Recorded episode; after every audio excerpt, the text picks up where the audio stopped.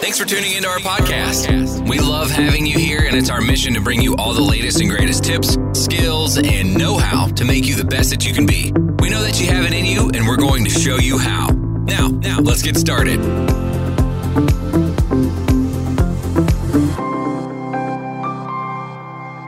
Today, what I want to talk to you about was direct response marketing versus brand marketing. And so my background, I went to, grew up on Stewart Island, went to Otago University, did an honours, a master's, started doing a PhD in marketing. And uh, at the same time, we started our first business at the age of 21.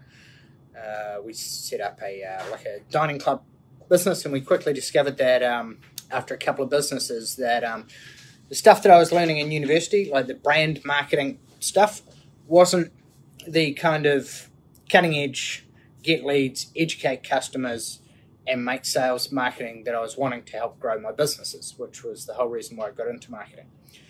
So, whilst it's great to know and understand brand marketing, that massively plays a part in the success of your building company. A key critical component is to have the elements of brand marketing. So, present your brand well. Typically, a brand should, logo should be 21 Immutable Laws of Branding by Al Ries. Great speaker. Brand should be twice as long as it is high and if you have a look uh, in terms of primary colours, you'll have in any market you'll have like in petrol stations, you have Shell is yellow, Caltex is red, BP's green, Mobil's blue, so it is in tractors, etc., etc. But very fragmented market, residential building companies. Should you be doing brand marketing or should you be doing direct response marketing? And what do they actually mean? So brand marketing is obviously the big stuff that you see big companies doing. So billboards, TV, radio, etc. Direct response marketing is we educate and nurture people and you provide a direct response mechanism. So something to opt them in, like an educational booklet, download a checklist, etc. And the internet and Facebook are ideal for doing these.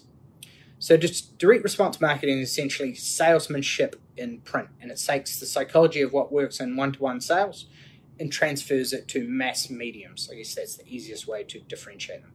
And what we're trying to do is we're trying to educate people why they should choose us over anyone else, get them to trust us. So the top five key elements of trust, trust that they sh- we should every building company should have. And then lastly, if they're educated, they trust us, then they're going to get to know us and they're going to ideally get to like us. So we need to put some personality into our marketing as well. So video testimonials, case studies, Facebook lives, etc. So we need a combination of all those to uh, educate people on why they should choose us for, after all, the biggest investment of their life. So the first thing is enter the conversation that's going on in people's head. So typically they will have heard horror stories on projects not being finished, builders going to either rip them off or ripped off one of their friends. So there's, there's a truckload of different elements that you can do to cover off those. Number two, what are you doing to educate and nurture people?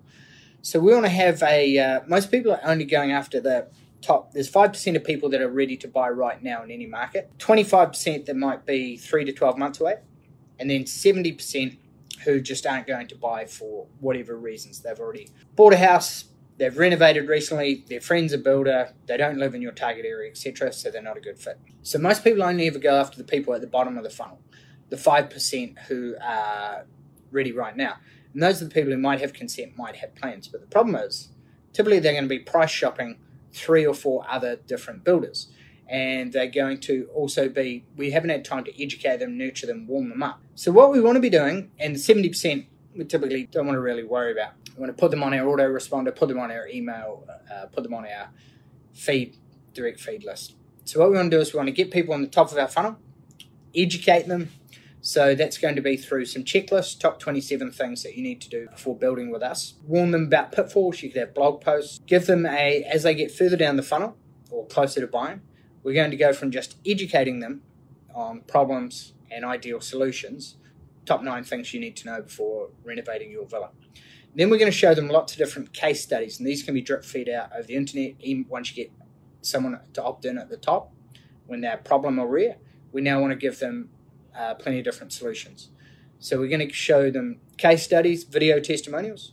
We're going to show them case studies, how we how we work with YouVideo. We can then also show them snapshots of wins, screenshots of people who are stoked, and then other elements in the buying process to show that they can trust us. So we might show them that, hey, we've got a separate trust account that all our money goes into uh, for any projects so that you know that your money's safe. You can also show number of jobs that you've had finish on time, any Master Builders Awards or other awards that you've won, etc. So we're going to educate nurture those people. Next, test and measure. So the great thing is that you want to know uh, what leads are coming from where. So whenever anyone gets hold of you, hey, just so I can help you best of mind if I ask you a few questions. Tell me a bit about your project. What's your budget? When do you need to start? When do you need to finish? How did you hear about us? I heard about you on the. I was driving past. I saw your site signage in Smith Street. Great. Nine people have commented on that month. So do more site signage like that.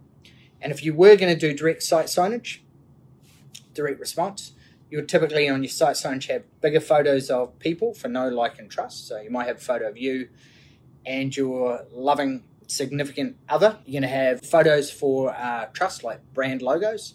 So if you belong to the master builders, if you belong to uh, any associations, etc., etc. And then also, we'll typically have a low, we're going to make the phone number bigger. Call Bob right now to talk about your project on 021, blah, blah, blah, blah, blah. But that's higher risk, and people might ring up and think, oh shit, he's going to try and sell me. So what we want to do is have a low risk thing that's appealing, either a checklist or a guide that they can go to, top 27 things you need to know when building a home on a steep hill. So typically, people will go there, it'll take them to a landing page that's going to educate them, nurture them, and get them into a sequence that we can drip feed out and tr- get them to know us, trust us, and like us over the next 30, 60, 90, 180 days. So we're going to build a relationship with them in an automated manner, and we're going to educate them on why, how we're different, how all the systems that our process processes that we have that make sure that their five key concerns are covered off. So the five key concerns are time, money, trust, communication, and quality. So there's a truckload of different ways that we can cover off each of those. So, uh, do you have a guarantee? Maybe your project manager is available 24 hours a day. Maybe do fixed price contracts as opposed to charge up, so there's no um, you know no chance of anyone getting ripped off.